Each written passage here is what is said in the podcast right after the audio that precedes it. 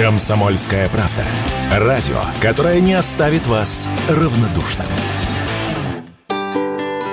Сегодня многие российские школьники практически разговаривают на мате. Такая ситуация не может не пугать родителей, в связи с чем многие взрослые задумываются, как помочь детям стать добрее и научиться уважительно общаться друг с другом. На сайте kp.ru и в соцсетях был проведен опрос. Читатели спросили, что можно сделать, чтобы очистить речь детей от мата. Ответили почти 14 тысяч человек. Половина из них считает, что начинать надо с себя, то есть не материться в семье. И, пожалуй, это действительно самый эффективный способ, сказал Радио КП доцент Государственного института русского языка имени Пушкина Андрей Щербаков.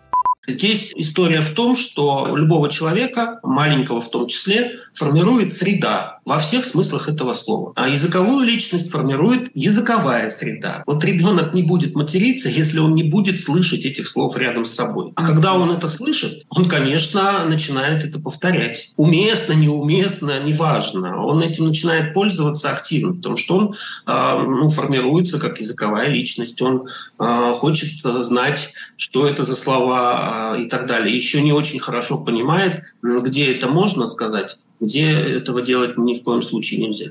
Около 40% опрошенных сказали, что ради отучения детей от мата необходимо сделать модной правильную речь. Примерно треть призвали продвигать правильную речь через блогеров и артистов. Четверть опрошенных выступили за суровые меры и сказали, что за мат детей надо наказывать общественными работами. Примерно пятая часть респондентов предложили штрафовать родителей детей-сквернословов. Матерились русские люди всегда, но именно в последние годы обсценная лексика столь обширно проникла в общественное поле. В древности было иначе, сказал Радио КП доцент Государственного института русского языка имени Пушкина Андрей Щербаков.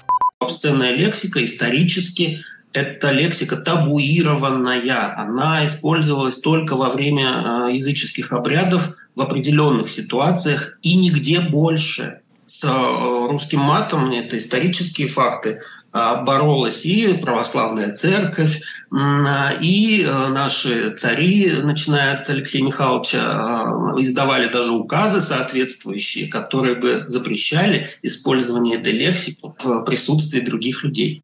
Сегодня за нецензурную брань в общественных местах административный кодекс предусматривает штраф от 500 до 1000 рублей, либо арест на 15 суток, в зависимости от обстоятельств конкретной ситуации. Василий Кондрашов, Радио КП.